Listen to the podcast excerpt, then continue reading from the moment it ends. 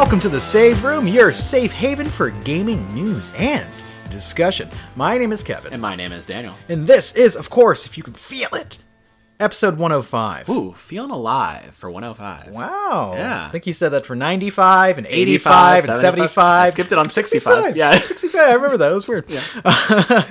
well, I'll, I'll get this Rochambeau right out of the way, too. We're the Save Room. If you don't know anything about us, it's probably better that way. You can find us on Spotify, soundcloud.com slash Save Room Show. See, I favor Spotify. I do too. They're going to sponsor us one of these years. The one thing that bothers me about us being on Spotify and how often I look at us on Joe Spotify Rogan?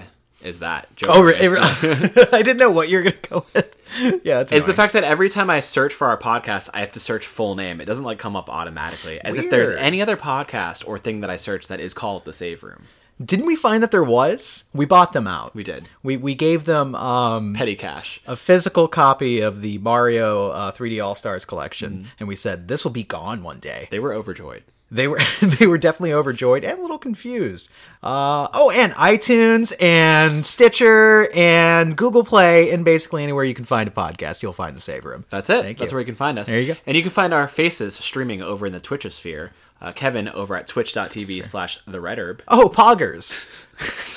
I can't wait to see your face uh, one of these weeks for like the PogChamp face of the, the week. Really? You think uh, you think I got a shot against so. like big big streamers like Ma- Markiplier? Yeah. And um, Little Seahawk. ah, fuck, just make up a name.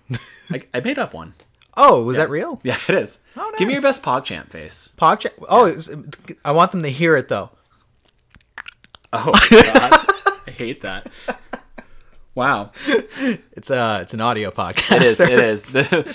um, and you can find me over at twitch.tv slash dungeons and daniels. Just PogChamping in Kevin's corner, really. All, all that I can. Sounded so fucking sad about that. Just pog chapping in this corner.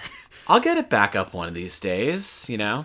Listen, man, it's it's hard. It's hard being out there, putting your face out Mm-hmm. there. You know what I'm saying? Seeing this chat scroll by, words plenty. Mm-hmm. It, it's bad. I just 2020 took a lot of things, but it took the youth from my face. Oh, it definitely People don't want to see this this sallow sack of P and W sad. Oh no, I don't think that's true. games. People miss your streams. I get DMs all the time. I was telling, I'm giving you the anecdote. Wait, I get DMs all the time going, "Hey man, what happened to Twitch.tv slash Dungeons and Daniels? Mm-hmm. What's going on?" And I'm just like, "Hey." At first, I was like, the "He's renovating." He, he's doing some stuff, right? Mm-hmm. That was true. He's doing some soul searching to try to center himself on these streams. You know what I'm saying? Mm-hmm. Because like after FinFan Fridays came to a close because you got bored of playing Final Fantasies, that wasn't it. what was it? stick to the lore. Stick to the lore. I think that you know you you you played some Souls games, trying to find your center again, and I think those are some good times, some good times. And then you playing like Cuphead, maybe you start to get off center there. Maybe you're getting off center with these games. I don't know. What do you think will help me find my center again on Twitch? I think you should play in its entirety, in its totality, Final Fantasy 13 for the kids at home and show them what it's really like. Well, if Square Enix wasn't spending all their time like, you know, trademarking and copyrighting Ever Crisis, they could, you Ever know, Crisis. go ahead The and, and give us like a port and remaster of Final Fantasy 13 1, 13 2, and 13 3. Lightning Or Returns. Or hear me out on this. Sure. We got to get an Xbox. Okay. We got to get one of the new Xboxes. One of the- Xbox Series X? The Series SX. SX. Uh, I know, I know. We'll get into that actually. I got go to the link for you, but um, we'll get that because they did a the backwards compatible versions of the Final Fantasy 13 trilogy. It sounds so stupid to say the 13 trilogy, like, but are really good on there. They actually enhance some of the uh, graphics there. oh, wow. Do that. I'm sure. Cool. I could see snow in his, his muscles and 60 FPS. There's snow in the game. Is it like icy? What are you talking about? Oh, the character Snow, voiced by Troy Baker. Oh, there is a man named Snow. Yes, a Okay. big burly man with blonde hair, Yeah. a beanie, and a trench coat. What's the name of the guy with the chocobo in his afro? Zaz? Zaz? Yeah. Really? Yeah. Zaz. Yeah, he looked like Ludacris, and he had a chocobo in his, his afro. wow. What a hoot. I, That game was a hoot. I would be glad to watch you stream it because I I don't have the heart to play it. Okay. That's what I'm trying to say. Yeah. So you're saying, just so I can recap what happened here, you're saying we should get an Xbox Series X or S, Yes. and then I should stream these games. Bingo. That's a longer prospect than me hooking up my Elgato and everything else and streaming games I have. You have an Avermedia, first of all. Wow. Uh, second of all, See, I don't even know what I got, so that's why that's why there's a delay here. Second of all, I think this is the comeback story. Oh. This is what it is. It's a comeback story. You'll come back to streaming and you'll fucking be like, move over, uh, name a, name a, Dr. Lupo. Dungeons and Daniels is here to fuck up this scene. Poggers. And then you just get in there. Mix Fair it up, enough. man. Fair enough. You're gonna, you're gonna see like 1.2 thousand subs a month. Listen, Dungeons and Daniels is a grower, not a shower. So those numbers will get there eventually. Yep, that, that sure is. Well, Kevin, to, to kind of warm up the room here and let the viewers and Yeah. listeners, because we don't have viewers here, obviously, we They're just view it. each other. We have a new format coming to you guys in, in 2021. Today, upper management said that we need to stop fucking around and talking about getting back into streaming with Final Fantasy Yeah. 13 as some sort of like draw. Stop doing three hour podcasts and, Yeah. and being masturbatory about all the games we love. Oh, dude, we got a call on New Year's Day, right? About like the raw edit for the uh the well, it was a five hour game of the year episode. Daniel cut it down.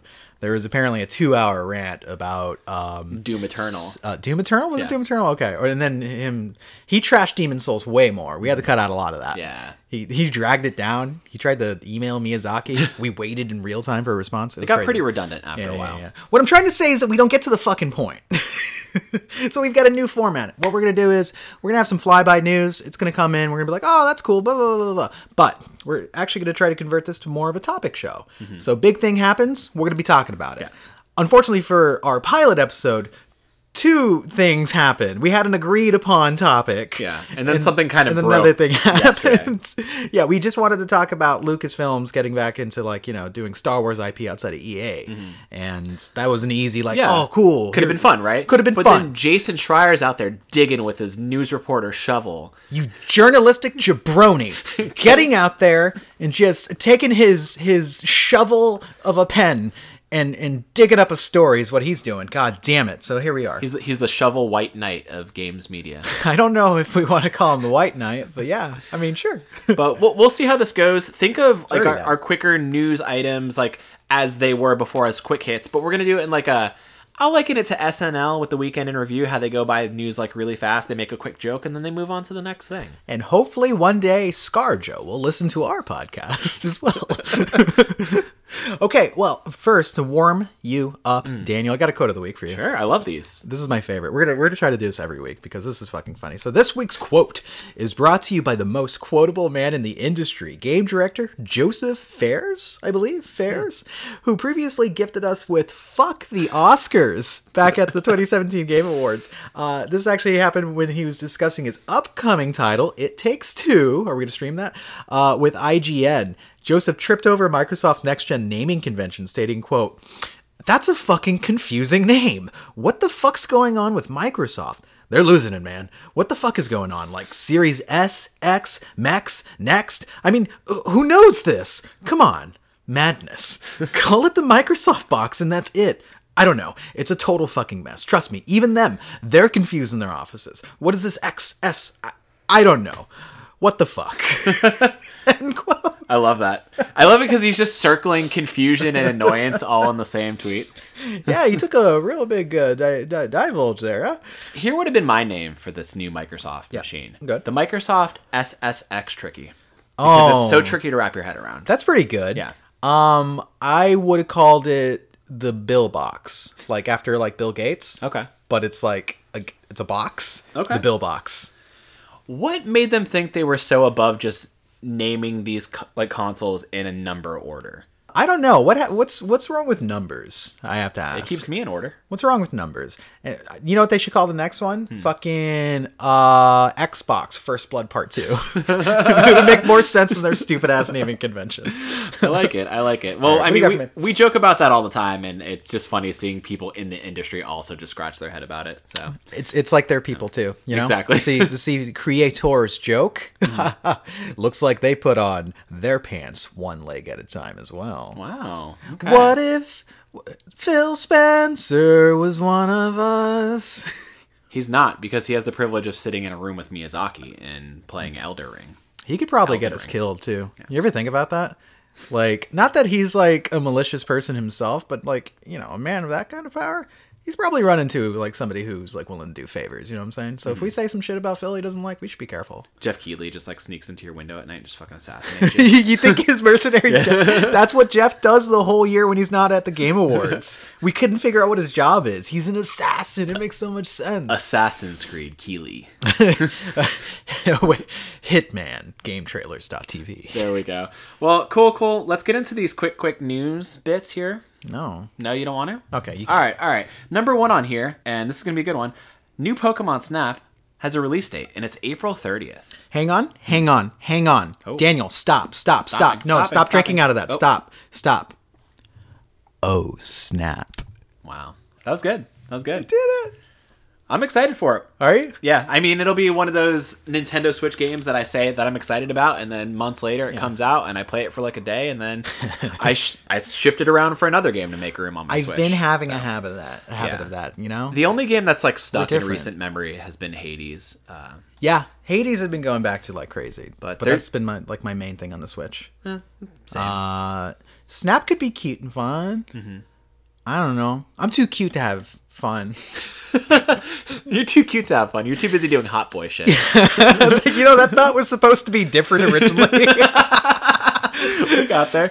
yeah, we'll, we'll see how this one is. I mean, I had a blast with Pokemon Snap on the N64, but that was back when I was a Pokemon fan. I had, you know, You're not little- now? I had a notebook. You're not now? You're not uh, now? What do you mean? Pikachu. Fucking did he become uncool suddenly, dude? Dude? no, he didn't become uncool. I just aged out of it.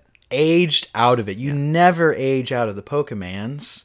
I still want to be a Pokemon man. I want to fucking quit my job, dude. To be the very best. To be the very best and go out there and fucking capture Pokemon and battle children and embarrass them. Wow. Where are their parents? Well, no, you're gonna have to pa- uh, Pokemon battle people through Zoom calls. You can't battle in real life anymore. you could probably have like a cool Pokemon background, right? Yeah, that'd be pretty cool. I'm in a gym. I'm in Cerulean City. oh, wait, are you firing me? Well, that's neat. I'll buy it. Um, yeah, I'll definitely buy it, and I know a lot of people are really, really stoked on it. Number two on here, HBO's The Last of Us TV show gets a new director. I know you're bummed about this. That one. sucks. Yeah, Kantemir Balagov, director of 2019's Beanpole, it's a drama apparently, Okay. will join on for his TV directorial debut. This follows the departure of Chernobyl's director Johan Rennick or Renck from the project this past November. Why? Why did he leave? I don't know. It's stupid. TV's hard, I guess. I mean, undoubtedly, but still, I was uh, that was actually one of the more exciting parts of this news. Um, or originally, when they said they were doing a TV show adaptation, like, oh, somebody who did Chernobyl's working on it. Awesome, that's great. He might actually bring the right amount of gravity to this material to make it not just feel like a well, a video game adaptation, right? Uh, but yeah, that's less exciting. I don't know. I don't know this other guy's work, so I don't know how to feel one way or another. Yeah, I don't know too much about I don't know too much about him myself, but Neil Druckmann himself says, quote, Kantemir is a brilliant director who shares our love for Joel and Ellie's journey. Stoked that he's joining the T-Lau family. So The what? the T-Lau. The T-Lao. Wow. Yeah. Okay, I've never heard that out loud before. there it is. Interesting. Um, yeah, I mean, if if Neil Druckmann has has faith in him, and you know they have this kind of working bond now, and he thinks he can you know contribute to the vision of what this TV series can can be, then you know I'm I'm up for it. I'm I'm not super stoked for the idea of this TV show as it is. I think the the video game format of The Last of Us serves it well, Mm. and I'm just. My worry for the show is that it's just gonna reek of redundancy, like Yeah. hitting the same beats of the video game, but not doing it with nearly as much umph. Yeah, is it going to be much of a surprise for fans? I mean, the whole point of The Last of Us from uh, a design standpoint is to be as like photorealistic and Mm-hmm. grounded in reality as possible. So it's like when you adapt it, it's like there's no stylistic decision that needs to be made to like make you know Boston look gritty, Mm-hmm. right? Like so, it's like one of those things where it's like, is this a does it deserve an adaptation? To like, is it gonna be interesting, or is it just trying to like get the story of The Last of Us in front of people that wouldn't otherwise play the game? I think it's that. but the interesting thing about The Last of Us is it was a game that got a lot of people into video games that I don't think were otherwise into them. You know, I've seen a lot of people like watch like hypercuts of, you know, just the cinematics or the full game on Twitch or play it themselves and like these are people who wouldn't typically be gamers. So yeah, I think it is probably more of like a let's get it out to as many people as possible. And especially if they're doing the thing where they're just trying to retell the story of the first game. Yeah. But we'll see where it goes. I hope after a while it doesn't keep hitting the same beats. Like I would mm. not want to see season one be The Last of Us Part One, and then season two be The Last of Us Part Two. I would want to see them branch off and do maybe like Survivor stories within that world or something like that. A little bit more expansive. Yeah, so yeah, it's not going to be a limited series, is what they're saying, Yeah. right? So they're trying to make a ongoing series of The Last of Us. Yeah, it's not going to be like HBO's Watchmen that was just kind of one and done. yeah, yeah. Interesting. Yeah. All right, we'll see how that goes. We'll see how it goes. Who knows when it'll even come out? Oh yeah, especially with uh, the COVID impact. The COVID killer. Yeah. Strikes again. Of course. Well, number three on here. Why? Why? Well, because we gotta. The hits they keep coming, Kevin. Uh, number three, delays are all the rage, so it should be no shock that Portkey Games is delaying Hogwarts Legacy until 2022. "Quote: We are giving the game the time it needs," the developer said in a tweet. Oh. Okay, cool. Gotcha. Sucks to suck. Yeah. I gotta wonder if this is gonna help at all for for that game Um, what help get away from the controversy? of J.K. Rowling. Uh, yeah. It, I don't know. I don't think it will.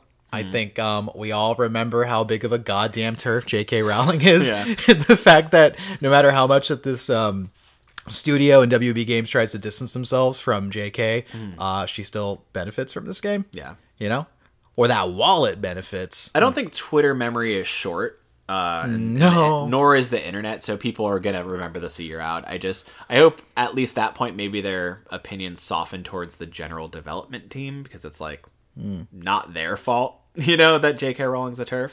Oh, no one's no one's blaming the development team. I don't I don't think. Mm-hmm. Um, it's just that hey, you know, they're associate like there's an association there, Yeah. right? Sorry, maybe, maybe not all the um, derision is being directed at them for developing it, Mm-hmm. but it's just like yeah, yep.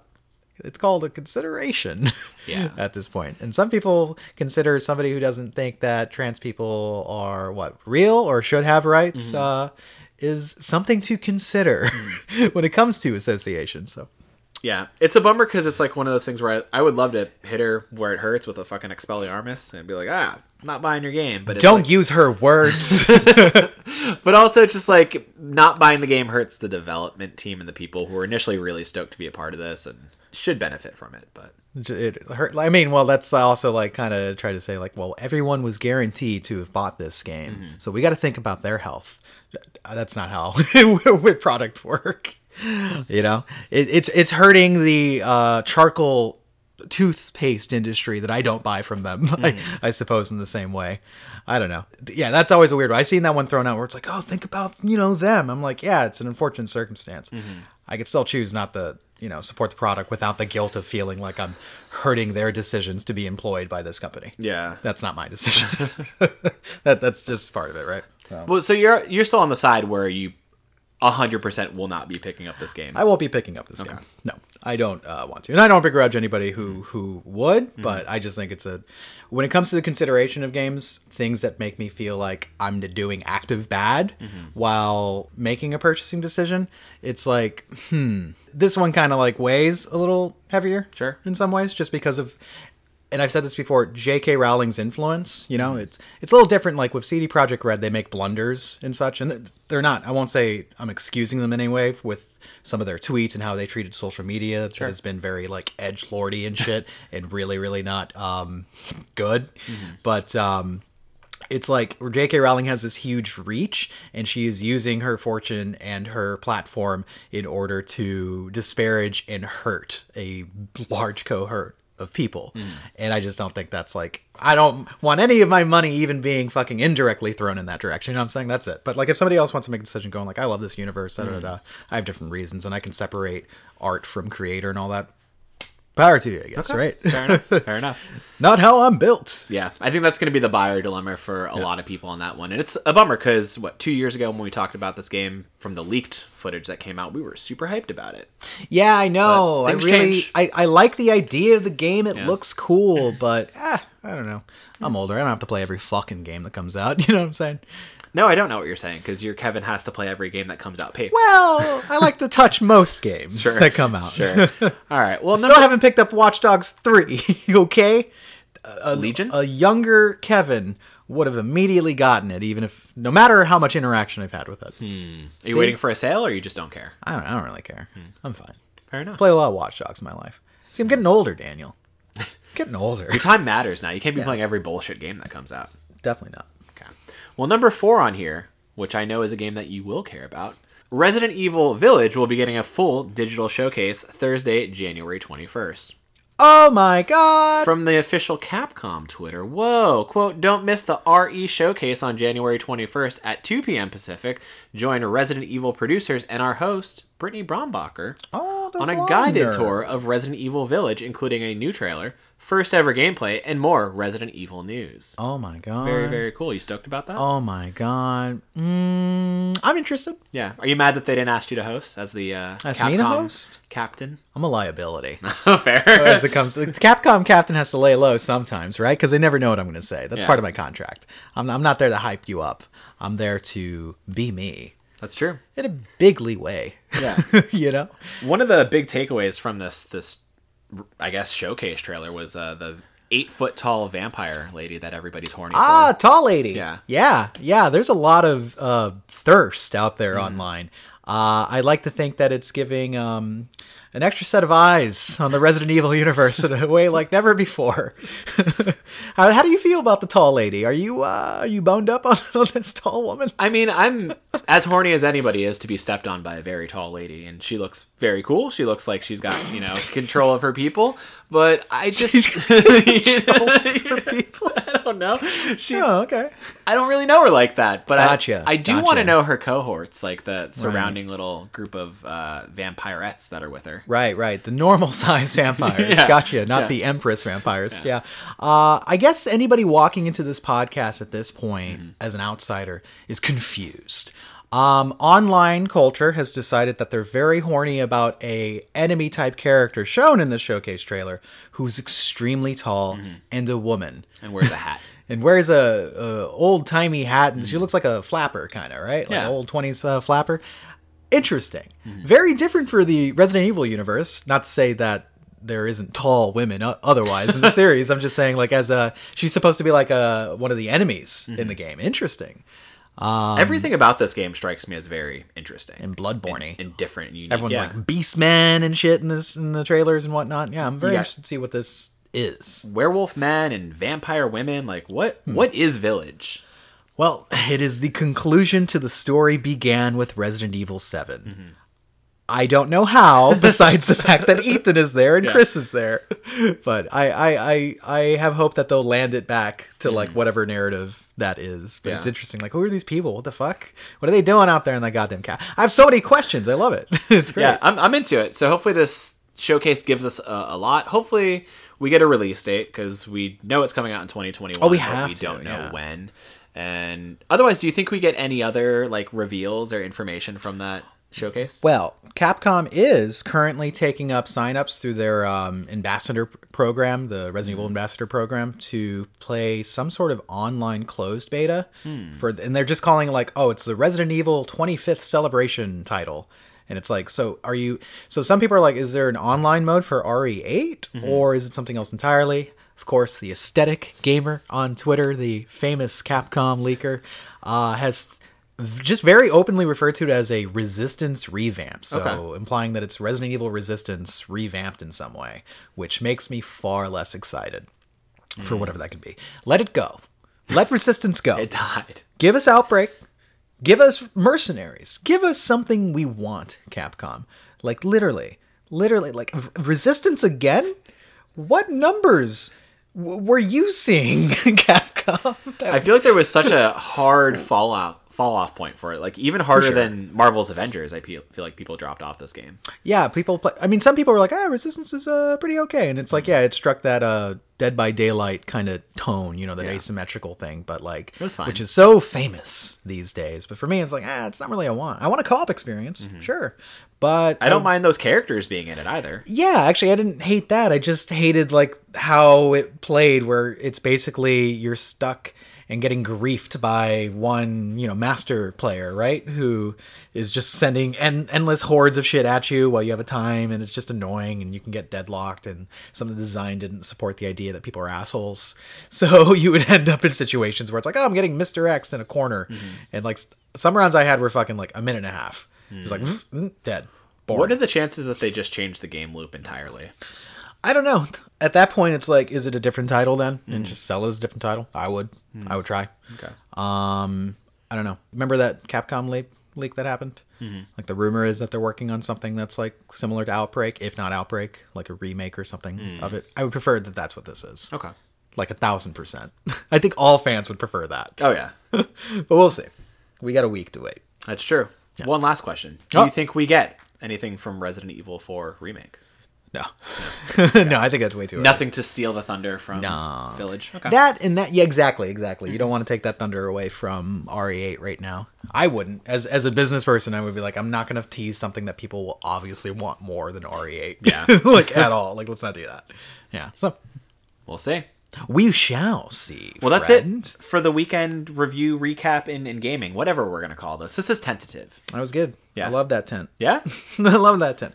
Well, let's move on to our topics, my friend. The first topic that we're going to talk about on our show is Cyberbunk 2021. Because that's this. Okay. yeah. I should have done It's okay. Do you want to try it again? um, C- Cybercuck 2077? Okay, cyber cybercucked. Or We Got Cybercucked 2077. There we go. You like that? I'm okay with that. Is that good? Yeah. All right. Topic number one Cuck. Fucking hate this. So this is a two-parter. CD Projekt Red actually apologized for Cyberpunk 2077's rough launch in a five-minute video. Okay. They posted it on Twitter. I got some highlights for you, hmm. Daniel. Okay. sure. So it was Marcin Iwinski. Am I? Am I right? Why do you ask me as if I know? Aren't you Polish? I don't. Okay. So, let's see. Marcin Iwinski. okay, nailed it. Yeah, yeah, yeah. So he he was on the video, very solemnly looking at the camera and going, "Hello, fans." Da da da. da," Reading off a teleprompter. Sure. Um, he had a sad puppy dog face the entire time. No smiles were cracked during this one. Oh, poor guy. I like that the video is titled "Our Comment." That's it. Yep. It was our comment. That could have come from anyone. Uh, wait, wait, what, how come it wasn't sorry, samurais? so I got a few quotes that he had. So one thing he said was, despite good reviews on PC, the console version of Cyberpunk 2077 did not meet the quality standard we wanted it to meet. Okay. Got a four for consoles. Yep. Yep. Yep. Four out of ten there. It also got delisted on PlayStation Store, so not meeting a quality standard for sure. Yeah. Another quote, quote number two. Please don't fault any of our teams for what happened. Myself and the board are the final decision makers, and it was our call to release the game. End quote. I actually believe that. Yes, I believe that was definitely their call to push the game out before it was ready. We'll get into that in a moment. Uh, Marcin also, uh, sorry, Marcin mentions they aim to make the game look epic on PCs and then adjust for console, especially older generations. And he says, "quote I think time has proven that we underestimated that task." Wow. End quote. So he also stated that they tested every part of the experience, but their testing did not reveal the issues console players encountered. Can I? It's an audio podcast. We can't do like a big like the doubt meme in the middle of the screen. We go we flash it and do air horn, boom boom boom boom boom, and with the doubt. Yeah, I think I could find a doubtful like Yeah. sound cut. Oh, no, as in I don't make this. Okay, Yeah. that makes sense. I'm sorry. also, a little news if anybody was wondering the PS5 and Xbox Series X versions of the game will not release until the second half of 2021. All DLC content has been pushed to and will release sometime later this year. Literally, sometime. Actually, they didn't provide any exact dates. I don't think they'll ever give us uh, an exact date ever again after what happened with this game. So, First, I want to stop. What are your initial thoughts on this? Uh, our comment. Do you give them any credit for like kind of, well, owning up and saying, "Hey, this didn't go the way we wanted, and we're sorry that people are upset"? Or how do you feel? Would they have given this apology otherwise if like they hadn't been delisted and they haven't had like European and Polish watchdogs coming after their company or like the investors pushing back or fan pushback or media pushback? Like I feel like if none of this blowback had happened, they probably would have let it slide by and just you know worked on it as it as it as it happened and come up with their roadmap as they they needed to. I think at this point though they definitely had to address it. They had to get hmm. in front of it because the it's not good. Like a lot of what's happening is not a good look for the the studio. Um, one that just kind of prided itself and hoped they would get by on the hem of their skirts just because like they are known and prolific for having made The Witcher three. It's just like I don't know. That was not. Yeah, I feel like they should just I don't know. It it doesn't feel like it's too late. It's I mean it's been a month since the game came out. Mm-hmm. Um, it does feel like kind of a minimalistic apology, but I do appreciate you know him saying, "Hey, don't come at our dev team like it's not their fault." You know, and he's right. Come at the people who made these decisions. Come at like upper management leadership because they push this project in ways that you know shouldn't have been pushed and released it when it wasn't ready to be released, and mm-hmm. you know so many other laundry list things that they shouldn't have done. Right. Um, at least they kind of put out a roadmap, um, kind of have like fixes. And... It's not much of a roadmap. Did you see the picture? Yeah, I did. Did you see the picture where it's just like here? Uh, first of all, it's confusing as fuck. well, because they do it in the same way that they do all of their yellow backed like announcements. yeah, I, I know. And then it's like, well, here here's a thermometer showing the year, and then the, the the console editions or the PS5 next gen, we think it'll be on this side of the thermometer. Mm. Could that what? There's no specific months or dates or milestones on that thermometer. Just later. Yeah, just just uh, you know, second half, H two, half two of the year. it's just the whole thing was kind of a a problem, you know, and mm. we'll get into it when we dive into the Schreier stuff about it, obviously. But you know, it clearly wasn't ready to be released in the fashion that it was. They should have focused their energy in one direction or other. Either release it for PC or release it for next gen first or last gen first, or, then, or delay the whole thing, or delay the whole thing until it's and, all kind of in order. Until every version of that game is working yeah. to the standard that they want. Now, one comic, one comment I was seeing online is that some people felt that this him just saying that like, oh, um, it wasn't up to the quality that we thought, and we tested it and didn't think it was that bad. Mm-hmm that it's kind of indirectly throwing their QA team under the bus, mm-hmm. almost suggesting that like, oh, they they tested it and somehow missed all these bugs, mm-hmm. you know, where it's like, fuck you, dude. you every, Forgot about that because like the thing that's uh, known in game development, or maybe it's not known to people, which mm-hmm. is there is QA testers, quality assurance testers mm-hmm. that go through every aspect of a game to figure out where all the bugs are, and they call out things that don't get prioritized mm-hmm. because, well uh, the team just decides no yeah we're not going to make these fixes yeah. to call out a bug that might you know be prominent may take weeks of undoing and you yeah. know recoding and stuff and that sets their release schedule back even more. So right, well, I could see them ignoring. Yeah, stuff. so like it's like they're they're finding the bugs, and it's like it's up to management to figure out what are we going to do about the bugs. Mm. Right? It's not like QA can just like solve everything that they like no. run into. Right? That's not their job. They're playtesting it. Right? Mm. So okay, so I could see that where it's like, hmm, you're kind of saying like you're acting like you didn't know. But I'm pretty sure you had a whole team telling you that it was that. Mm-hmm. And going into the Schreier article that we're going to talk about in a second, seems like that was what was up, right? Yeah. It was totally a management decision to push this game out for whatever reason, despite whatever issues, right? In the face of whatever, we're the devs that made The Witcher 3. We got this, right? so yeah, I, I think the other question is like, oh, do you find the apology sincere? Mm-hmm. I have my own opinion on a corporation giving an apology. Yeah. Like when it comes to sincerity, I don't know. I think one person can give you sincerity. Mm-hmm. This was a written response that was looked over by multiple people, legal and upper management. Mm-hmm. sincerity goes out the window window when you have a community making these apologies. Yeah, in the most kind of like commune of it. civil, safe way possible. Yeah, uh, yeah. I don't know. Yeah. Do, do you feel that way? Where it's just like, oh, you know, at least they're owning up. Like, do you feel like ownership is occurring here? Again, like I said, I feel like it's they're just doing it because all these other things because blowback. Yeah, just yeah, react. And like okay. it's again, it's a month after the fact. If they were sincere about it, they would have come out way sooner mm. and said mm. something way more sincere about it. You know, mm-hmm, mm-hmm. like right um, away. I think at this point, like when they're just getting hurt so bad financially from it, it's like they're just trying to recoup it any way that they can. Right, um, right, right. And it's sad because it's like I, I don't think they wanted the launch to go this way when they started putting this game together. Fans didn't want the launch to go this way. Nobody did. People wanted to see this game succeed. I, regardless of how I feel about a studio or whatever, it's like I never want to see a game fail, right? Mm-hmm. But it's just there's a lot of failures here that are hard to overlook. So let's talk about the other side of this. And the uh, one theory has been thrown about is that uh, CD Projekt Red made their statement because they knew mm-hmm. that Jason Schreier was talking to a lot of developers that were mm-hmm. either at the studio or previously with the studio and with the intention of releasing one of his famous industry articles. Ah!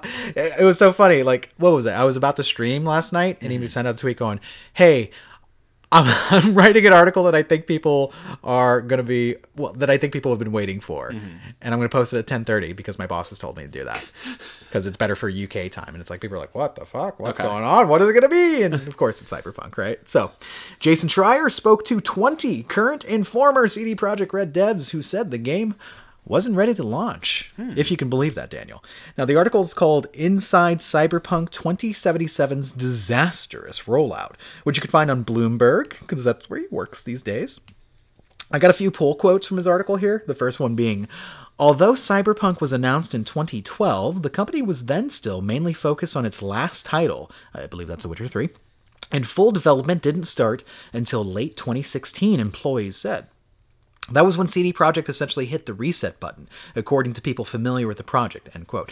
So that's an interesting one, right? Like they announced it way before they even started working on it, basically, um, which was something that happened with Anthem as well. Yes. like it was made like people had this idea that you know. Anthem was in development for like six, seven years, and actually, there's only like, Like two 18 years. months. Yeah, eighteen months of fucking like real work went into it. Yeah. Uh, so that's interesting that that happened here. This part got picked Yeah. apart by a lot of people where they're like, "Oh, well, no, duh, we knew it was only worked on for like four or five years," and it's like. Some people were under the impression that it's been worked on pretty actively since 2012 or 2013. Yeah, absolutely. People would think that. They were like, yeah, I remember when they announced it. That Mm-hmm. means they're working on it, right? And it's like, no, that means they announced that they're thinking Yeah. of working on it. Yeah, that's not clear. I with mean, like The overlap there is so hard because they were definitely working on Witcher, Witcher 3, 3, stuff. which didn't come out until 2015. Yeah, and they were working on a lot of expansive content for that as well, like Blood and Wine, and then what was the other one? Uh, oh, it's going to kill me. Blood and Wine and Heart of something. The the Heart of Geralt. Heart of Yennefer. Heart of Yennefer. Yeah, you're close. Uh, I got another pull quote for you, my friend.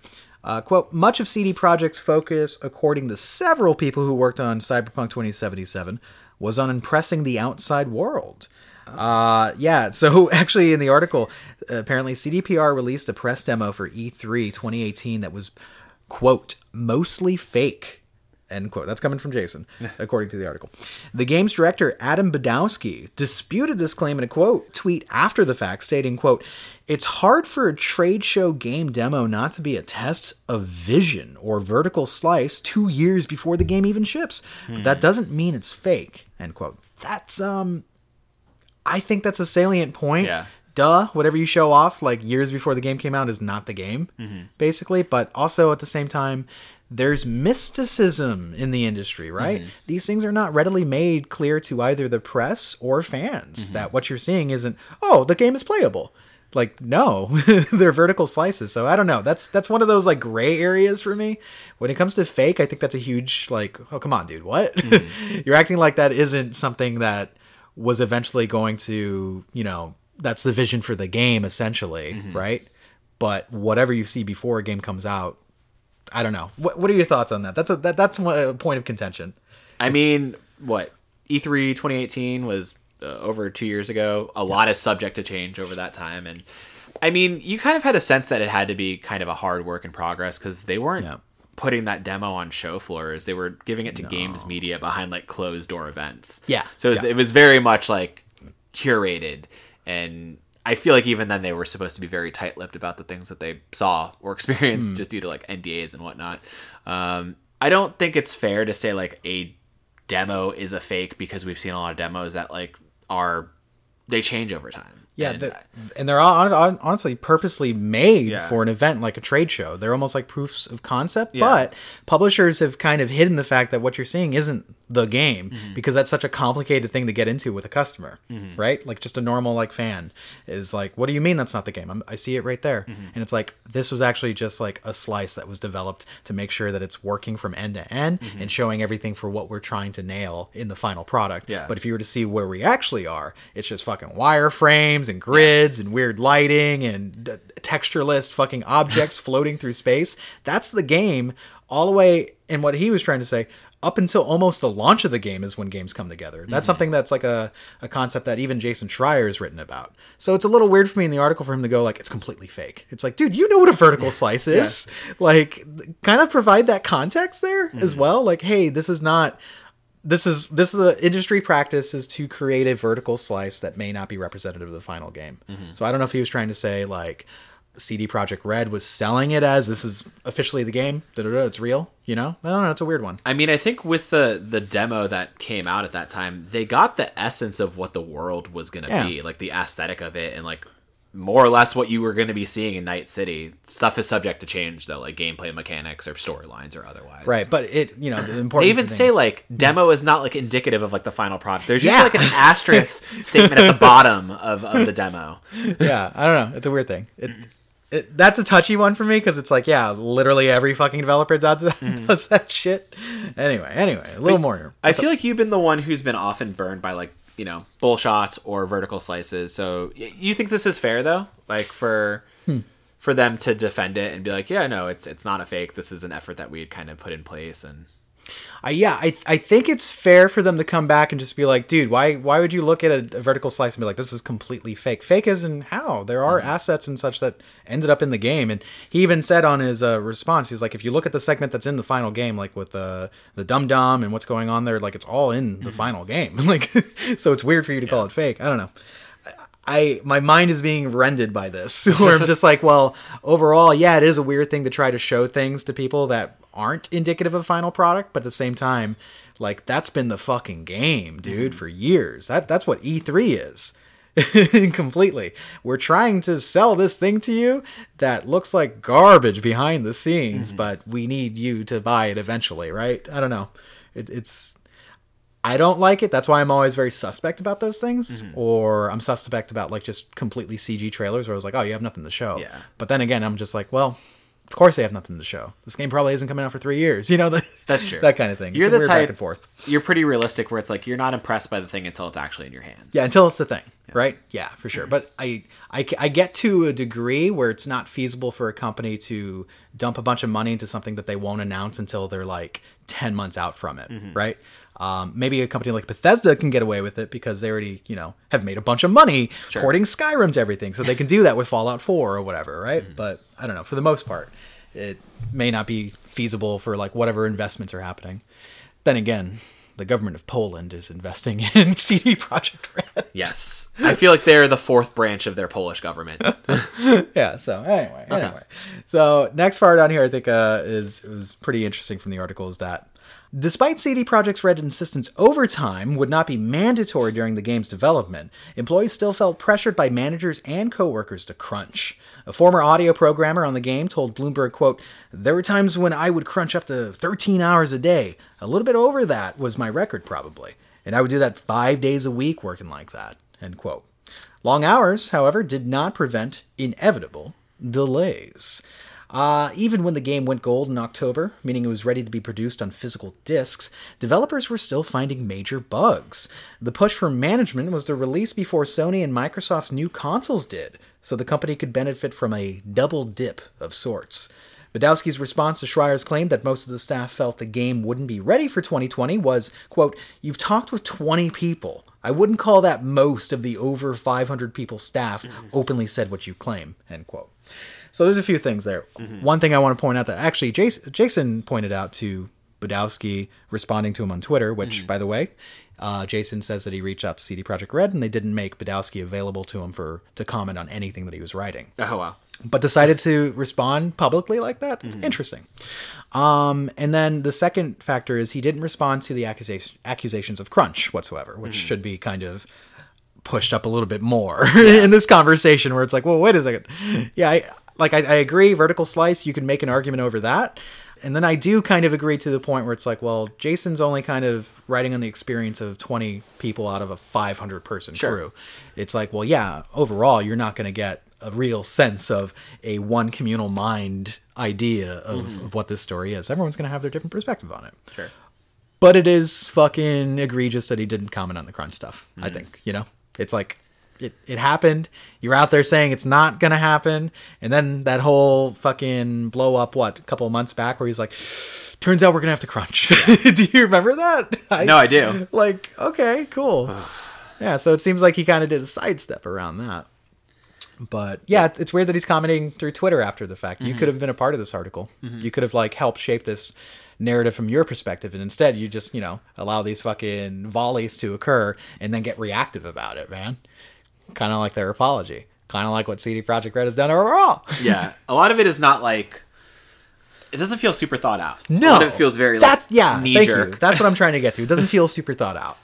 No. Yeah, much like the production of this game. so, um, this article I thought was going to be like a longer deep dive, but I appreciate some of the pull aways and testimonies from the, these 20 people that worked on it. Um, it seems like there was a lot of that we, we talked about with, with Anthem a year or so back, like a lot of that Bioware magic in place here, where you know they were just trying to get by on the fact that like this was a studio that made The Witcher, so it didn't really matter. They can do whatever they needed to, you know, and it it would just come together. And it seems like it just came together and.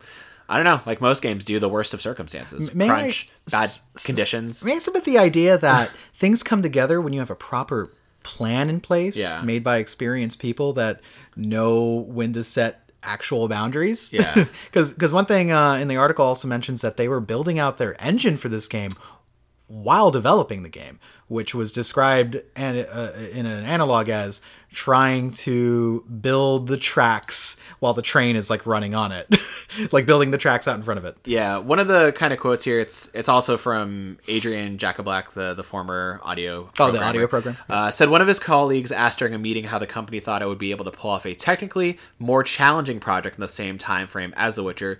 Someone answered, "We'll figure it out along the way," which is like what? That's not a plan. Uh, for years, CD Projekt Red had thrived on that mentality, but this time the company wasn't able to pull it off. I knew it wasn't going to go well," said Jackie Block. "I just didn't know how disastrous it would be." Um, yeah, it's it's one of those things where even internally, like they got the notification and an announcement that the game would be coming out in April of 2020, and they were all under the heavy impression that the game probably wouldn't even be ready until 2022. Right. So it's like it was a lot of skin of their teeth, minute to minute decisions and development to make this happen when it probably could have used more time. Yeah, I think it's a weird mentality to say like, "Hey, we'll just figure it out as we go," but also we have this very concrete deadline to get this done. Mm-hmm.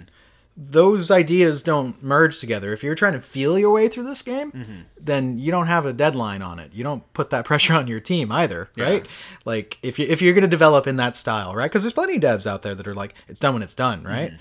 Um, Bethesda famously kind of does Sure. that with their games, where it's like, uh, well, you know, we'll get there when we get there. Like with Starfield, they're gonna fucking be talking about Starfield for the next ten years, Oh, yeah. right? That's not coming out till like 2020. Yeah, exactly. So it's so that's a weird mentality, right? Where it's like we're gonna get this out, we're gonna crunch toward it, but we don't even really know how we're gonna get this done. Fuck off. that's Yeah. not good. What's going on there? Would it have been such a terrible thing for this game to have come out in 2022? No. Maybe have not focused on last gen and just been a next gen experience. I think that would have been perfect. I think that should have been what had happened, and it's kind of a travesty that it didn't. Well, like the error on their part is announcing it so early. Yeah. Right. Uh, I- feel like this should be a huge testament to like not doing that shit. Mm-hmm. But that is a financially driven decision because you want to get investors on board. You want to get them pre-orders. Mm-hmm. You know, and it's like, well, if you have to do these things to survive, it's probably because um, game development is an unhealthy, unthought out system. Mm-hmm. You know, you got to make sure you have the right supports in play. You have the right thresholds going on. And it's like they're just flying on the seat of their fucking pants trying to develop an engine at the same time that they're making a massive open world game. Yeah. While while fucking feeding by the shovelful the marketing splendor of this perfect game, the follow up to The Witcher 3. You made a lot of mistakes on this one. Yeah. you know? And like of course it was always just gonna be a fucking game. That's what it is. Just a fucking game. Even when it works well. It's just a fucking game. It's fine. I'm not saying it's a bad game. I'm just saying it's okay. It's cool. Yeah. You know, it's like, yeah. It's just it's a bummer that people who were super invested in it and bought into the seven year hype of it, eight year hype of it, got in w- was one of the eight million pre orders for this game. Sure, sure. Yeah, Uh, yeah, yeah. Like our good buddy Vargy was kind of like really disappointed by the end product, and he was super stoked on this. And it's just like, it's it's a bummer to hear that people like. I think some people are able to kind of push aside blemishes of games, but this is able to be seen through from like a mile away. People aren't buying it. People aren't happy with the experience, and I can't blame them. Hey, you can't blame them. It wasn't ready. Yeah. They released it out there because they, you know, said that this is when we want to do it. And Mm-hmm. that next gen thing is pretty interesting too.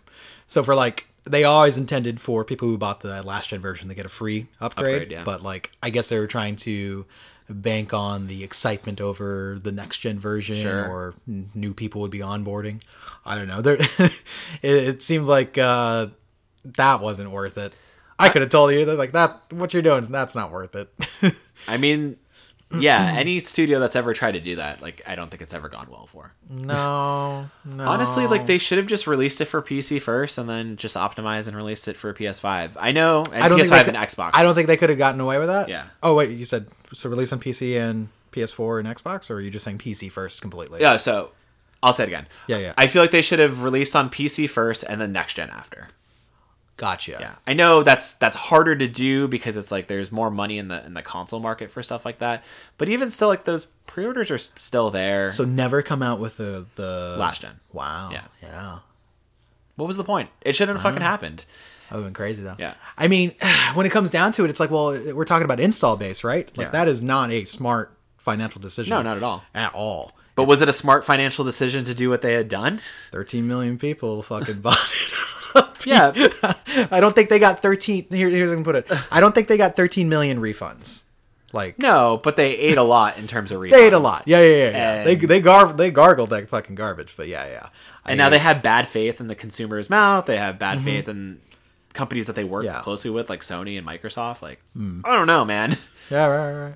I think um, part of it was having the downscale division to get it to work perfectly on on Yeah. last gen, right? I think they could fix it up and whatnot as much as possible, but damn, that's going to eat into like development time and time for the uh, DLC and all that.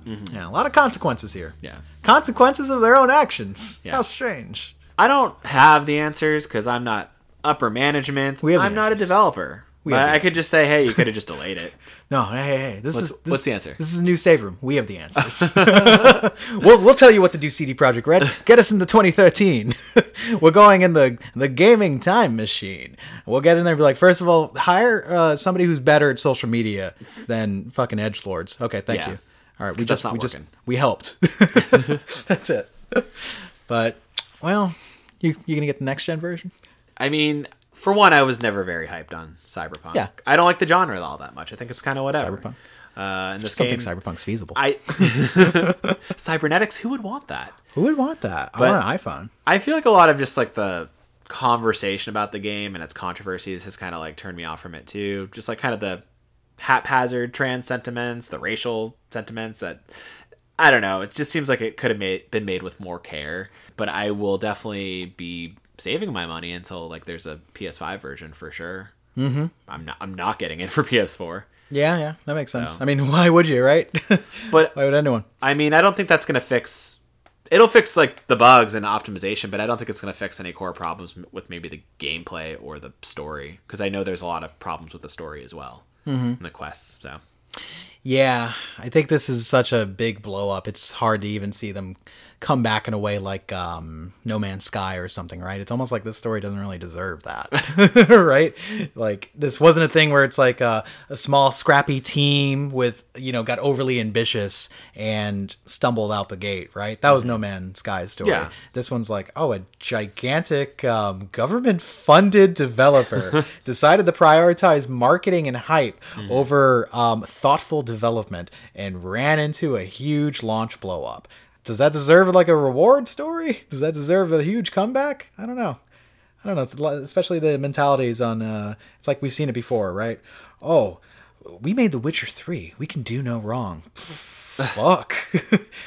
That's honestly, go fuck yourself. yeah, Like, exactly. What, At the that hell? you're just like, hmm, this legacy is pretty bad. like what a kind of nose up in the air pompous statement to say. I know. Like you should be humbled by the fact that you put out a game and it was well received and you got the chance to make another one because not any- every studio gets that opportunity. and you certainly absorbed all of the clicks for years, Mm-hmm. taking away the spotlight from smaller devs through and through. Now, you still are actually. We're talking about them right now. Fuck, delete all this. Get rid of it all. delete the shit. uh, I don't know. It, it is what it is, and this is going to kind of be a evergreen experience and story from, from this game and, and this team. We're, we're not going to stop hearing about it just because there's a new year now. This is going to be like Fallout 76 Part 2. It's too bright of a tire fire to look away from, and I kind of like the smell of burning. I was going to say, I like the burning smell. Yeah, of, yeah. Of, of burning tires That's what this and, is. and cybernetics. That's exactly what this is. It's like I don't even care about the game. It's just like the narrative around it's more interesting than anything inside that fucking disc. I've got a second topic for you, Whoa. my friend. Topic of the show. Topic of the show, everybody. Lucasfilm Games is back.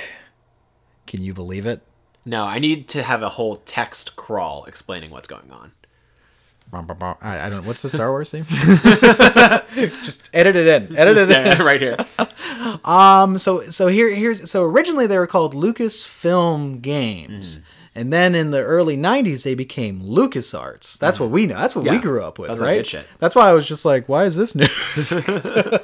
but then, then LucasArts got totally fucking wiped out because Disney was like, "Video games unprofitable. Fuck this shit." And they wiped out that historic team. And then they brought back the name only and like I guess a skeleton crew mm. to like be a license manager, and then they renamed themselves Lucasfilms. Mm-hmm. But while that's all weird and not exciting. The exciting part is they're wresting away the IP from EA's exclusivity and letting other studios make Star Wars games finally. Whoa! Whoa! I have I have a single thought on that that I'll get into in a, in a while. well, do you want an exciting pull quote from Lucasfilm Games VP Douglas Reilly? Yeah, because I love pull quotes. Well, he told StarWars.com, who has a bone in this race apparently, quote, We've got a lot of stuff we're ready to start sharing with fans because we've been working quietly behind the scenes for a while now, waiting for this moment. I don't know. I was getting a Palpatine feeling from that quote. I've been waiting for this moment. like, okay, cool. So the first thing they're doing before we get into Star Wars is that Lucasfilm is actually um, working with Bethesda to make an Indiana Jones game that Machine Games is making. Who is Machine Games? They've worked on Wolfenstein, my friend. Who is Todd Howard? well, he is God Howard, as far as I'm concerned. he will be a producer on the game. Apparently, he pitched Oh. the idea cool. to make the game. We don't know anything. We just saw a fucking like what like a like a one shot trailer of looking at Indiana Yeah. Jones's apartment. Panning over like a notebook and a whip and other things. no, that's a that's a good whip too. Uh, cool. Do you think Harrison Ford's gonna be in it? Probably not. Probably not. Probably not. Too old. I don't know a lot about Harrison Ford, but I feel like he doesn't give a fuck about his fame in any of his movies or video games. No, that man just cares about his planes. He likes flying. Does he yeah. really? Yeah, yeah. He's actually saved people in real life because he was like he flies one of those um what is it, like kind of the boat planes. Uh-huh. Uh, he was flying over a lake and there was like somebody drowning in there and he fucking landed and saved them. Fucking threw down his like um, prop whip. He's prop pulled whip. him up from the water. Get up, you son of a bitch! You're not dying here. yeah, it's uh, it's great. This so is kind of exciting. Let me ask you: so Machine Games, mm-hmm. famous for first-person shooters, Yeah. they have to do a third-person game, right? They do. They have to. Like I think they can manage the gunplay well in any perspective, but I, well, we were talking about it. the whip play, yeah, exactly. that's a it takes years of mastery. we were talking about it earlier, and it's like you have to have kind of a third person game with multiple combat facets. It can't just be first person gunplay. Right. Yeah, I hmm, I don't want an Indy game where I can't see Indy's butt. No. you know what I'm saying? Where he's like swinging and stuff, or getting his shirt little cut up. Mm-hmm. That's that's the best. That's Indy at its best. Of course, you got to be seeing that ass. You got to be seeing that ass. That's what I'm saying. Now, I like machine games. I like machine games a lot. It's they're a weird choice for this, but Yeah, they're also a think so, competent choice for it I agree. Yeah. I agree. What do you think a weird choice?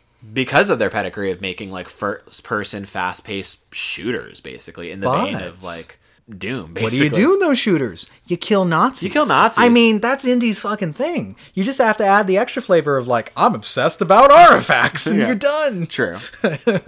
no, so like, do you think it's? I mean, it almost has to be like a Tomb Raider esque affair, Mm-hmm. right?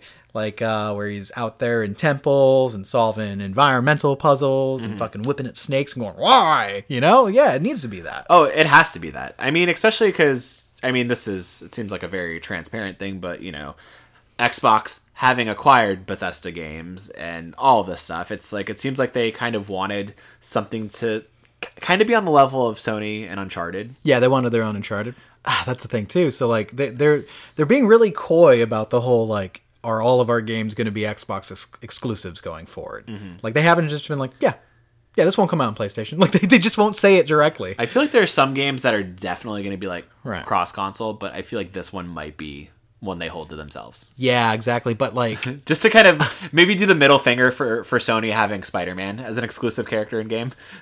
they're like, we need somebody who swings. Yeah.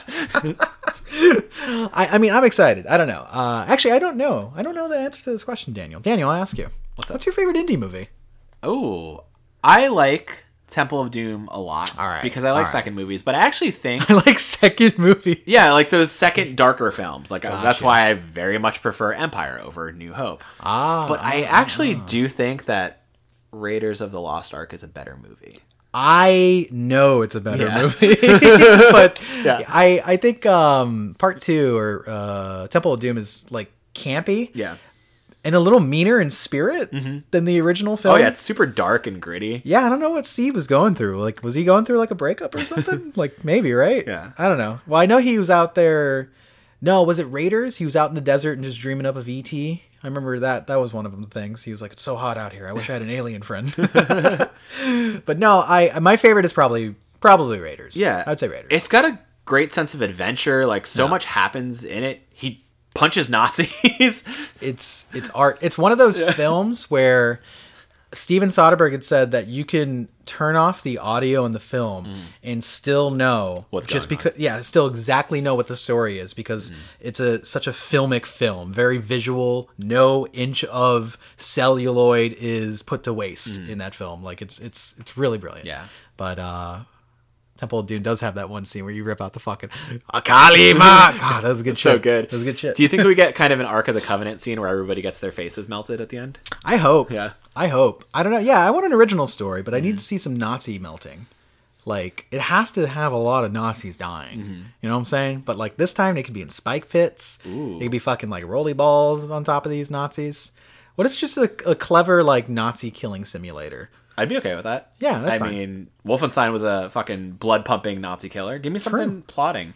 And I, I mean, I was telling you this as well. I think Wolfenstein, while they do fast paced games, they also have a penchant for doing like kind of slower burn stuff. Like thinking of how Wolfenstein Two started, thinking about the scenes where you go home to like this kind of farmhouse and have these kind of like smaller moments where he's like revisiting like his family lineage and his mm-hmm. like kind of history with his dad and like looking at like things in his like room and stuff it's like they have moments of introspection in that game that hmm. could be useful here as well so A penchant for drama. Yeah, yeah. This is big drama. This is just a big drama. Indiana is just a big Now- drama. i don't know that i needed it You didn't need an Indiana Jones game I, yeah i don't know that i really between Tomb Raider and yeah Uncharted. exactly Yeah, like uncharted already is like indiana jones so it's like yeah, eh, what what else you know? Yeah, I have to wonder if it's going to be as like on a rail as like an Uncharted game Mm-hmm. versus like being a little more open and uh, like Tomb Raider did with its closed circuited open world. Mm. Like I wonder, I want something in between a little bit. I want cool set pieces. I think you need to have crafted set pieces to meet the high drama of a Spielberg film, but Mm-hmm. uh, I still want to go around and be like, "Ooh, discovery! I've unearthed something new. How would you- in a museum?" play with the idea of like revisiting areas though if it was kind of like a more open world closed circuited open world feel That's uh, that's a good question. Um, probably just do segments where it's like, hey, here I'm, I'm going to this, like you're globetrotting, you know, with the map. It's like, okay, this plane. this area is going to be kind of a set thing, but there's gonna be enough to like deep dive into and search around. Mm-hmm. But then I'm gonna travel to Alaska, you know, something like that. Mm. Okay. Just do that. Give me give me cool. Give me more than one closed circuited open world. there we go I'm a greedy boy. we'll see what they do though it's a long ways out you know it, that's the funny thing about this acquisition it's like we're not going to see a lot of these new ips probably for another like four years so Yeah, exactly. yeah, but the, the second thing uh, that's happening is uh, more exciting. Ubisoft's open world Star Wars. Apparently, massive entertainment. The guys uh, known for uh, the Division will And The Division 2. and the Division Two. don't forget that one will, how could I forget? Will helm the story-driven open world title. Got another uh, quote for you here. Quote, where who said this actually? I didn't write who said this. Oh, it's from Yeah, Douglas did. Reilly again. oh, Doug. He says, quote, We're really excited about an opportunity to work with the team at Massive, led by David Polfeldt and the creative director Julian Gerighty. Yeah, that's a good name. Gerighty. know that guy. Do you really? Wow. Yeah, creative director of the division and the division two. Oh shit, the Division 2? We've spent almost a year now working to get to know them and what they want to bring to the table. Hmm. I'm a huge fan of them personally. I think we're really excited about where that project is going because they have a unique vision for the story and the game they want to deliver, end quote. This man said nothing. this quote means nothing. You could say this about any studio, any partnership, literally anything. I really like working with Daniel because he's got a vision that I think is really unique, really unique. And you know, personally, I'm a big fan of Daniel. And he wants to deliver. he wants to deliver. And I think when we show you the thing that they have to show, you'll see it. You could say this about Biden's presidency. Oh, wow. I think we're really excited about where that project is going because they have a unique vision for the country. Are we getting political in the game. in 2021? yeah, I think so. Oh, we forgot to mention the other gamer news, the coup. Ah, we'll get to that We'll in a get to that. second. Yeah, yeah. So, okay. Ubisoft Star Wars open world. I know you're not. Hey, hey, hey. Hey. And it's okay. Hey, man, I'm not coming at you. Sure. I know you're not the biggest open world fan, Got me. right? So, what, what's the pulse check on an open world Star Wars for Daniel? Because you are a Star Wars fan. I am a Star Wars fan. You fan. love pod racers. oh, love it. You like Watto. Oh, it's me, Ani. Yeah, yeah. You, get, you got it. your mama? We gotta put her in slavery again, Jesus Christ, the voice acting on this boy. I know. so, where, where are you at with this one? um, I didn't know I needed it, but I'm into it. You're into it. Yeah. Um, story driven, So, I mean, it doesn't feel like it's going to be games as a servicey thing. We don't know for sure. My intrigue with it is is what is it going to be, right? Mm-hmm. Are we going to get another kind of I mean, look at Fallen Order, right? Yep. Um that story with Cal Kestis and how it was kind of like closed circuited open worldy parts, you know, with ex- exploration, but it was mainly lightsaber combat. Are we going to get more lightsaber combat? Are we to get more gunplay, which Massive is known for, you know? Yeah, that's true. Um, is there to be a leveling system? Is it to be a game that you can play with friends? So there's a lot to kind of really like digest with the idea of them taking it on, especially because they're known for kind of multiplayer games of service uh, projects. and I think any Star Wars fan would ask, well, one, are there women in it? Two, what era is it going to take place in, right? So, like, are we doing the Corsicani shit, like from uh, the prequel trilogy? Or are we going, like, post uh, Empire kind of shit, you know? I think it'd be cool to see them tackle. I know this is going to be super fucking controversial for people because everybody wants that like Skywalker saga from like the beginning original trilogy, but um, set it during the Clone Wars. Like Set it during the Clone Wars. We, you know what? We've never gotten a Clone Wars game, Daniel. Oh my god! Let's fucking Wow. do it. The Clone Wars, you say? yeah, I don't know. Okay, so personally for me, like the vibe and tone and stuff of like the uh, prequel trilogy is like Mm-hmm. not my favorite to be in. I like more of the kind of um, lo-fi aesthetic from like the original trilogy, Sure. and like how like take for instance, the Mandalorian is carrying on that like this dusty fucking like run down future, whereas like prequels were like way cleaner. You got the fucking uh, the Naboo starfighters look like uh, shaved balls up in the sky. yeah, like everything's so smooth and rounded. I fucking hate it. I like everything to be fucking boxy and and looks like it doesn't work right. you know what I'm saying? I want get me in that future, Yeah. right? But at the same time, you take away the whole um, uh, I'm a part of a team of Jedi and whatnot, right? Like I guess I think don't it know. could be more of like a squad based shooter. I wouldn't be mad about that. A squad based open world shooter. Yeah. So like Division Two. My God. D- Division Is episode there three. any chance that they would make something like that? yeah, there's a high probability it might be something where it's like you're either playing as smugglers or a part of like mm. the rebellion or something like that. Like Yeah. as much as we would love to see a continuation of I don't know what they're doing with the Mandalorian, I just don't think we're gonna get anything like that. Well, actually, I, I would almost I would counter and say we will get things like Mando, if not the Mandalorian itself. We'll get things that are inspired by like what they're doing with that right now. Yeah, for Like- sure, Like but I- Ahsoka came back and stuff. Yeah, I don't know that we're gonna get it with Ubisoft though. No, no, not with Ubisoft. I think I'm sorry, I meant with like Lucasfilm Yeah. Mm-hmm. now, like throwing around the IP. I think we might get some interesting stuff. But I'm actually kind of excited about an open world Star Wars. Yeah. Um, I like open world games. Mm-hmm. Honestly, I, I know that's a controversial statement to to say. Now, I mean, would you like it to be more of an open world standard Ubisoft game, kind of like what we get with like you know Assassin's Creed or Far Cry, where it's like you're taking down kind of like bases and you know conquesting and stuff like that, or do you want it to be more laden with like the original like Kotor stuff, where it has more like RPG elements to it? Ah, I, I'm more about the. I would prefer something like Odyssey. Okay. you know, because I think it, it it does the dialogue tree stuff and it does it really nice, but it's very like brief with it, uh, where it just gets you back into the action instead of it being like mainly an RPG. I think if you're going to do Kotor, do Kotor. Sure. or like remake it or do a sequel to it, right? Do Kotor. But if you're going to do like an open world game, I wouldn't mind leaning on Ubisoft's like you know how their style of open world is. I like their style of open world games. I know No, I people think too. they're fucking dumb and boring and copy paste and all that shit. I get that. I get that. Mm-hmm. I I wouldn't want like Breath of the Wild with lightsabers. That's what I'm saying. you know, uh, or or The Witcher 3 with lightsabers. Mm-hmm. I mean, I would love to see like anything like that where you do have a massive open world playing a single player game and you can level as like maybe like one of two types of characters. I, I would love to see that. I would love to be able to choose factions and stuff like Yeah, that. I think I that's just- a big thing. I just feel like that's not what we're gonna get. Nah, you think we're gonna get Division Yeah. 2 but with uh, blasters? Because like even even with the Assassin's Creed games, like there is it's a false sense of agency. Like okay, you get to pick between a male character and a female character, and it's literally just like the same character with just different feels, right? Like you're not you're never given the option to play as like two different types of classes or like different factions. Okay. So I would like to see them play with that idea for sure. So you want more RPG like I make my character rather than being given like a shepherd or No, like no, a- not that even. Um, Well, how do you mean? I, it would be cool to like have a rebel or have a Sith, you know, and kind of play as one or the other. Hmm. Um, I how what what is it? Rebels or Imperials rather? Yeah. Oh, yeah. so play as like a rebel Empire or whatever. Play as an Imperial and have it be that way. But it's I feel like there's still going to be this grander story that they want to serve, Hmm. and sometimes player agency gets in the way of that. Yeah.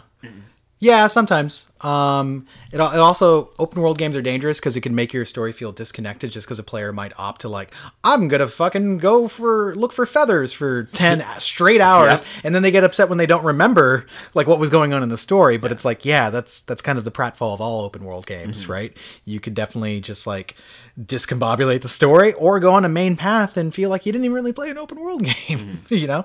Uh, so maybe hopefully they can do something that's closer to kind of like the pacing of what Spider-Man did. Mm. Like maybe it's a little more rounded. I don't know. Do you think it'll be a massive fucking thing? I don't want a massive thing. I'm I'm going to They're be honest. called massive entertainment. I, like Daniel. I get that, but I do not want like the Assassin's Creed Odyssey of Star Wars games. Like Gotcha. I don't want a hundred hour experience. I will say then they wouldn't have gone to Ubisoft to do something that Mm. not that. Yeah, so I think we are going to get that. But I feel like they would have went with their one of their other studios, like Ubisoft, like Montreal or Quebec. Like yeah, it is interesting to choose massive, and I don't know if that's just like I don't know what drove that decision. They're a company out of Sweden.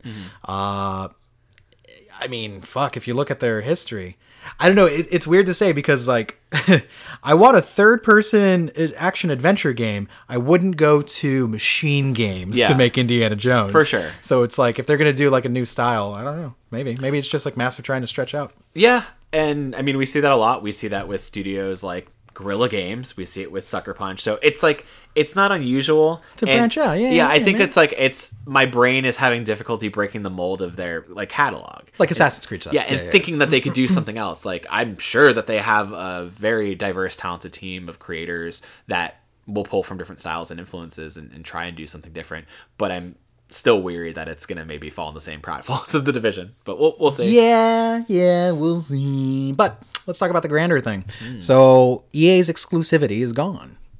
Uh, I mean, actually, it's it sounds like they're just announcing these things early. Yeah. because their deal, which started in 2013, uh, was supposed to be for 10 years, so it actually ends in two years. Mm-hmm. So like, none of these games that they're announcing are going to be done like within two years, right? Like, we're not going to see Indy and uh, massive Star Wars yet. So it almost just seems like they're they're vultures circling like around but but uh they said that they're going to continue making games with EA and EA, EA even made a tweet going like no no no we're still making Star Wars don't you worry don't you worry we're still in bed you know Cool. so I guess did they do a good job in a decade with the license my friend Uh, with a decade and having only pumped out what like Four games. was it four games? Well, I- Battlefront One, Battlefront Two, Jedi Fallen Order, and, a then- Lego game. Rogue Squadron. Oh, Rogue Squadron. I forgot about that. Yeah, yeah, yeah. So that's it. Mm. I don't know.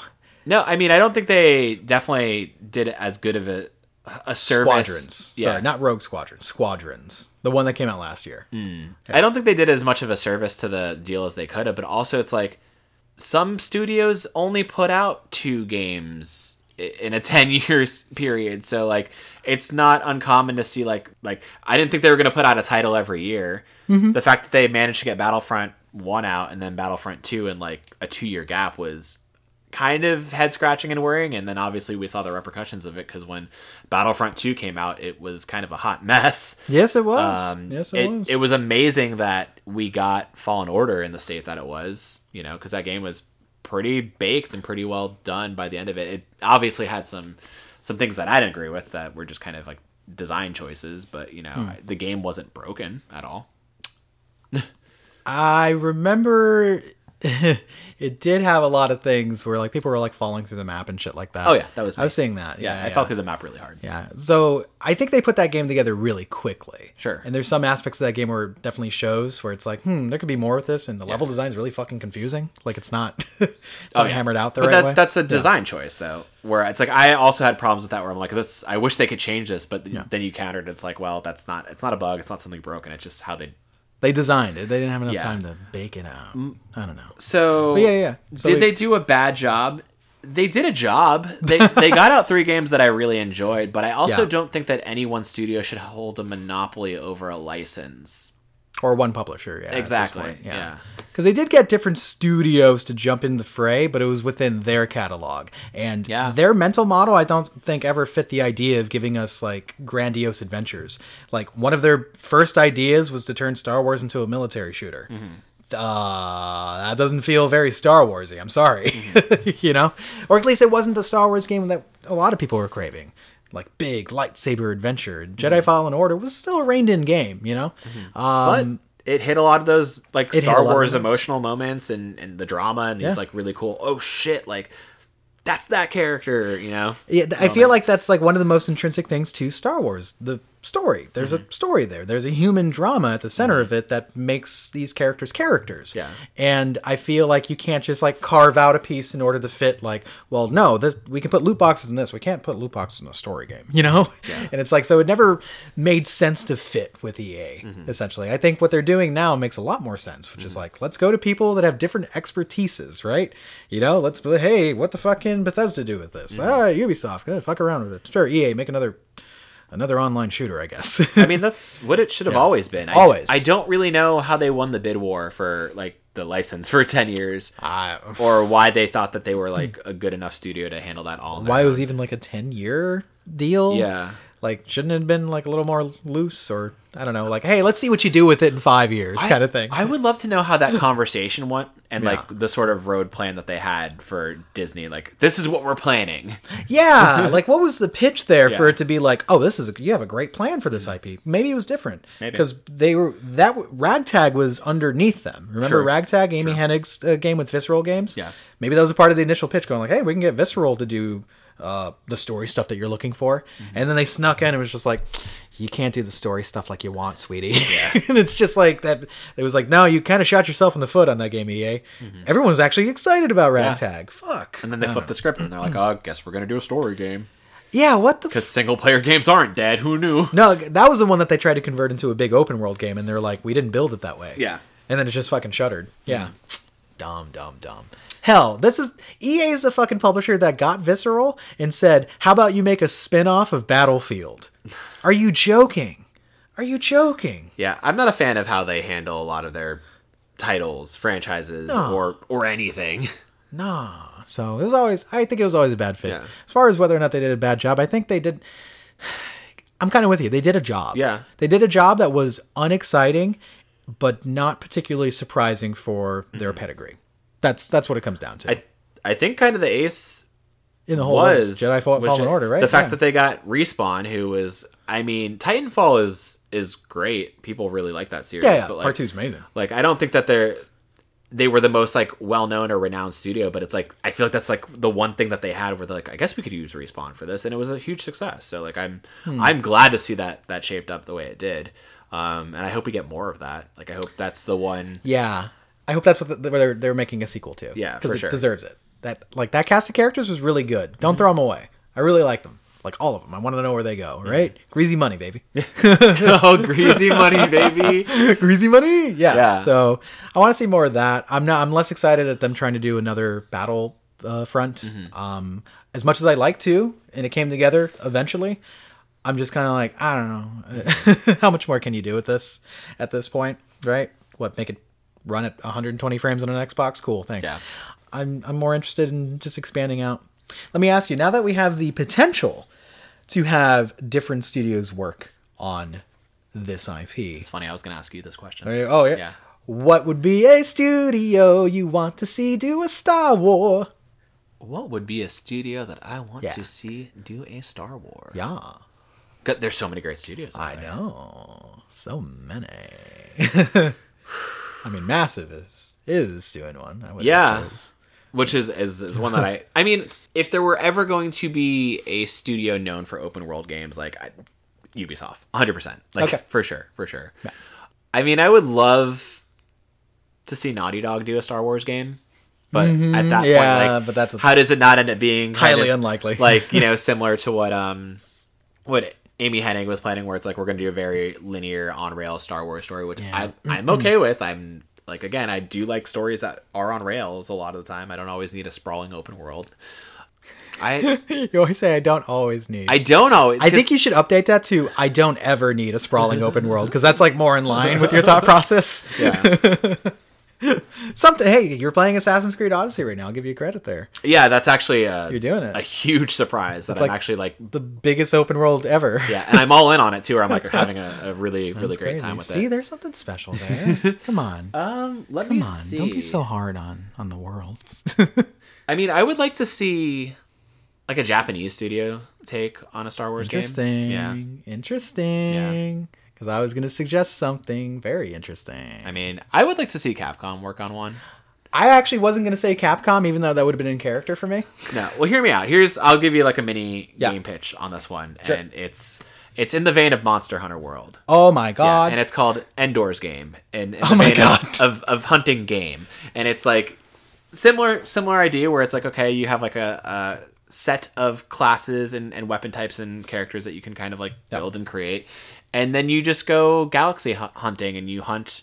In sometimes PvP situations, you hunt other players, but the main idea is like hunting beasts. You know, hunting like Just big, big Sarlacc Star Wars hunting. beasts? You know, yeah, Sarlacc hunting. They're under the ground. but that'd be so cool to like team up with like three friends and take down this fucking giant beast together. oh man. Take down a rancor Okay. together. Yeah, yeah, you could use those fucking crazy spears that they have in the, you know, the, the ones that got a big hilt and stuff. Yeah, yeah, I feel that. I feel that. Different planets, like like if you're on Hoth, there's like something. There's got to be something crazy on a Hoth planet, right? Yeah, gotta take out one of those. What do they call wombas? The wom- wombats. Wombats. uh, I forget, but yeah, Get in, okay. get in there with your friends. You ride a tauntaun. I'm into it. I'm into it. Do a tauntaun raid and take down some Wombas. Yeah, wombas. Tauntaun raid. I want to. And the Jawas will be in the back of levels, like kind of like a Monster Hunter. The little guys are like, nah, and throwing like acid at you and shit. But you hunt Jawas. That- that- that- you have to hunt Jawas, right? Okay, I have an idea for sure, a game. go for it. I also want a Japanese developer to work on the IP because I think they could bring like an interesting like fold to it. However, I have a very specific idea in mind. Okay. I want Platinum Games to make an action game about Darth Bane. Oh, Darth Bane. So he's a part of the books. He he was uh, rule of two and whatnot. Yeah. So we're talking about like ancient Star Wars at this point. But he was a badass motherfucker. But I want like a focused action game where it's just like over the top, fucking like just killing bigger and bigger like enemies and these huge boss fights and shit like that. Like I'd be really into that, but from their angle of like doing the the kind of ha- really hack and slashy combat, not not because like Jedi Fallen Order, I love it, but it's like the uh, more parry based kind of like Oh, yeah, you know tic tac toe combat. it's very technical. right. I want more of that. Um, uh, what do you call it? Like what they did with uh, Metal Gear Revengeance kind of shit. Nobody wants that. I, everyone wants that. What are you talking about? Half the people listening to this got a boner when I said Revengeance. That's involuntary, dude. okay, so I'm into that. I would want that. So I don't think it'll ever happen. We're probably just gonna get a Battlefront three. Yeah, I mean that that's pretty likely. I wouldn't mind if we got like a remaster collection of like the Super NES style of like the original Star Wars games for like New Hope, Empire, and Return of the Jedi because those games are really cool. I think that they did that already. Actually. Did they? Yeah, you, you can play them on PS4. What the fuck do I know? I'm sorry, but they're there. okay, Yeah, that okay. Super Star Wars you're talking Yeah, about, Super right? Yeah, yeah, those are out. They re-released them. Yeah, they're like five bucks a Okay, pop. okay. Yeah, I think they're on the Switch too. Yeah. Speaking of Switch, you know what I want? Hmm. I want a new Jedi Power Battles for the Switch. Ooh, Yeah, that'd be cool. Yeah, beat them up, co-op. What is the studio that did? Oh wow, I can't remember the name. Um, Marvel Ultimate Alliance. I know Nintendo did. Three. Um. Oh. Uh. Ninja Games. Ninja Games. Was it Ninja Games? Because they they also did. Yeah, we're gonna have to do fact I'm check. gonna look it up real quick. Hold Yeah. on. Du-du-du-du. Oh yeah, Koei Tecmo's Team Ninja. Team Ninja. So yeah, similar like kind of idea. Just do like a you know up to three player co-op beat 'em up. Yeah. Star Wars characters. Star Wars beat 'em up. That'd be really cool. Plays Obi Wan. We got Qui Gon in there. Fuck yeah. Qui Gon going around with his famous quotes "Don't cut me in half." Or Anakin, this is not you. We need Duel of the Fates back on uh, back on rotation. Okay, we need that in our games now. Okay. Oh, how about this? How about this? I'm looking. I was looking. I had an idea. Oh fuck yeah! There's this book called Hmm. Death Troopers. I think it's Death Troopers, uh, but basically, um, it's an entire ship of stormtroopers that get zombified. Mm-hmm. It's an actual Star Wars canon book. Hmm. I would want to see like uh, Techland make uh, an adaptation of that as a video Okay. game. Yeah, something, be cool. something like that. Yeah, where you're fighting zombie uh, stormtroopers and stuff. I want a horror Star Wars game. I want a horror Star Wars game, Hmm. I mean, sir. you kind of want a horror everything game. Yeah, I want a horror Little Women. Wait a minute, Wait a second. Ladybird, zombies. Zombies, exactly. It'd be fucking Okay, good. okay. I, I listen. There's a lot of possibilities here, So many possibilities. and we don't really know what we're gonna get. I know, but we're gonna get it. I, it's one of those things too where it's like I also don't know what I want sometimes until it's in front of me. Mm-hmm. Where it's like just just sell me an idea, and if it sounds cool, I'll be like, all right, I'm in or I'm not. Okay. But the thing is, like, there have been so many Star Wars games over the ages, like a lot. Like it's such a ripe Born property. to one, yeah. Yeah. And I hope that kind of Lucas Games now, like kind of being a, a thing again, we get more of kind of a pollination with with different ideas and creatives and mm-hmm. studios, and we get something that kind of breathes life back into the to the franchise. And I In gaming, at least, yeah. yeah, I really hope that they don't try and just continue to do the same thing over and over where it's like, okay, we're just going to mimic the trilogies and do the Skywalker saga. Like, just do something different at this point. Please. Like anything. Yeah, yeah. 'Cause, like I don't need famous movie characters. Tell new stories. That was the treat about Jedi Fallen Order. It was a very unique story because it was like, hey, I don't know anybody here Until. until the fucking Yeah. But whatever. We're not going to say anything about that. But, We don't need to get into that. but even Mandalorian, where it's like that series could have been its own thing, but then like, no, we got to tie it in. Hmm. In multiple ways, have familiar characters. Yeah, with with second, I don't know. I think they pull it off a little bit better than some of the other Mm-hmm. fiction stuff. But yeah, I feel you on that one. Yeah, I want original stories too, Mm-hmm. right? Or you know, remake Kotor. I'm kind of bummed. Like, I do want like a Boba Fett bounty hunter style game. Do you really? I do. Damn. Yeah. So like an Assassin's Creed. You know, they should get Ubisoft to work on this. Okay, so here, hear me out, Ubisoft. Get one of your studios, make a game where you play as a bounty hunter. You have skill trees where you can kind of have like different traps and skills. Sure, sure. Maybe upgrade your jetpack. Yeah. Fucking flying over, you're sinking different points throughout the galaxies. Don't make it open like open world co-op. Definitely single player. Definitely single player. Definitely single player. Yeah, yeah, yeah. And then maybe you can just Fulton people and get them on your slave one, and they can be a part of your crew. Oh, Yeah. so calling Slave One, huh? It's touchy these days. What should we call it? Um, I don't know. It's like an egg. The Fett Flyer. It's like a yeah. Oh, uh, the fat flyer or Boba's egg. Boba's egg. Boba's egg. The boba tea. yes. It's exciting though. It's exciting. I don't know. Any other kind of wants or hopes for for this acquisition? Um, Or- God, I, I mean, I have a new hope. Um, that's it. I just wanted to make that joke. Not really. That honestly, I, like I said, I kind of wanted an open world Star Wars game that was kind of like that, and they're doing it. So I'm like, yeah, fuck yeah, I'm satisfied for now. Hmm. And I want another Jedi Fallen Order because that was like a good idea. If hmm. EA only has a license for two more years or whatever they're gonna do after that, just focus on that. Yeah, I wonder if they're going to be able to pump out a game in that time. Oh man, yeah, that's a good question too. Uh, or whatever they've had in development already. Mm-hmm. It has to be a sequel. It has to be right. I don't know, and I I don't know. Battlefront had like kind of. It's got a tainted legacy with them now. I don't know if they would return to it for a part 3 Also, what else would you do with it? They fucking covered everything. Oh, literally, they covered every Covered one of the every trilogies. Era. Yeah, you'd have to make up an era to, to make it interesting again. I don't know. So yeah, I'm good. But yeah, interesting. Interesting to see um, Lucas uh, films back into the fold, Mm-hmm. um, and yeah, playing around with their IP. When we talk about Lucasfilm IP, is it just Star Wars and Indiana Jones? I was just going to ask you that. So, is there anything else outside of that? I don't. I don't think so. Howard the Duck? I, I'm not sure. what? No, that's that's other Disney. Yeah, um, not sure. yeah, no idea. So fucking just Star Wars it up, man.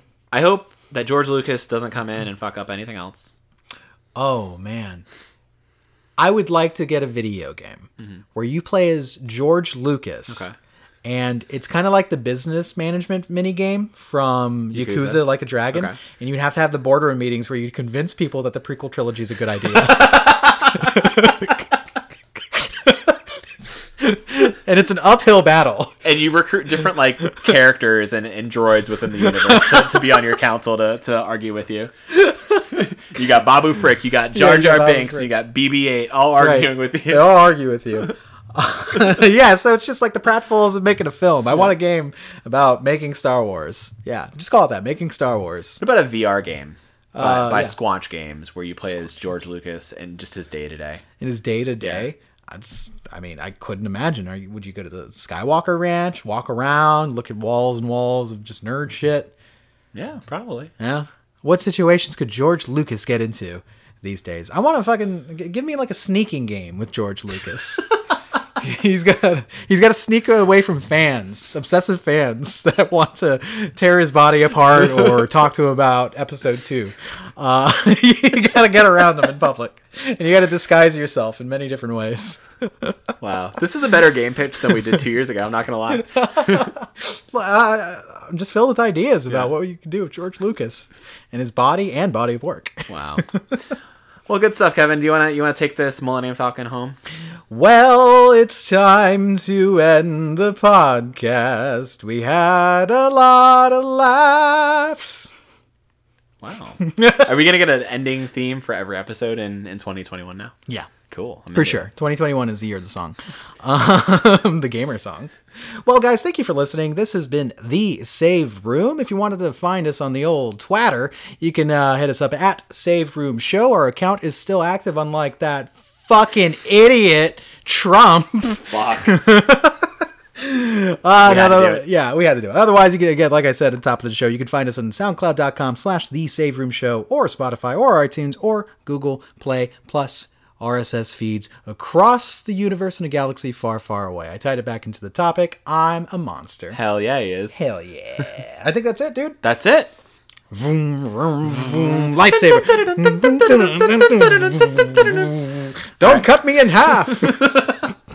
All right, guys. Thanks for listening. Have a good night.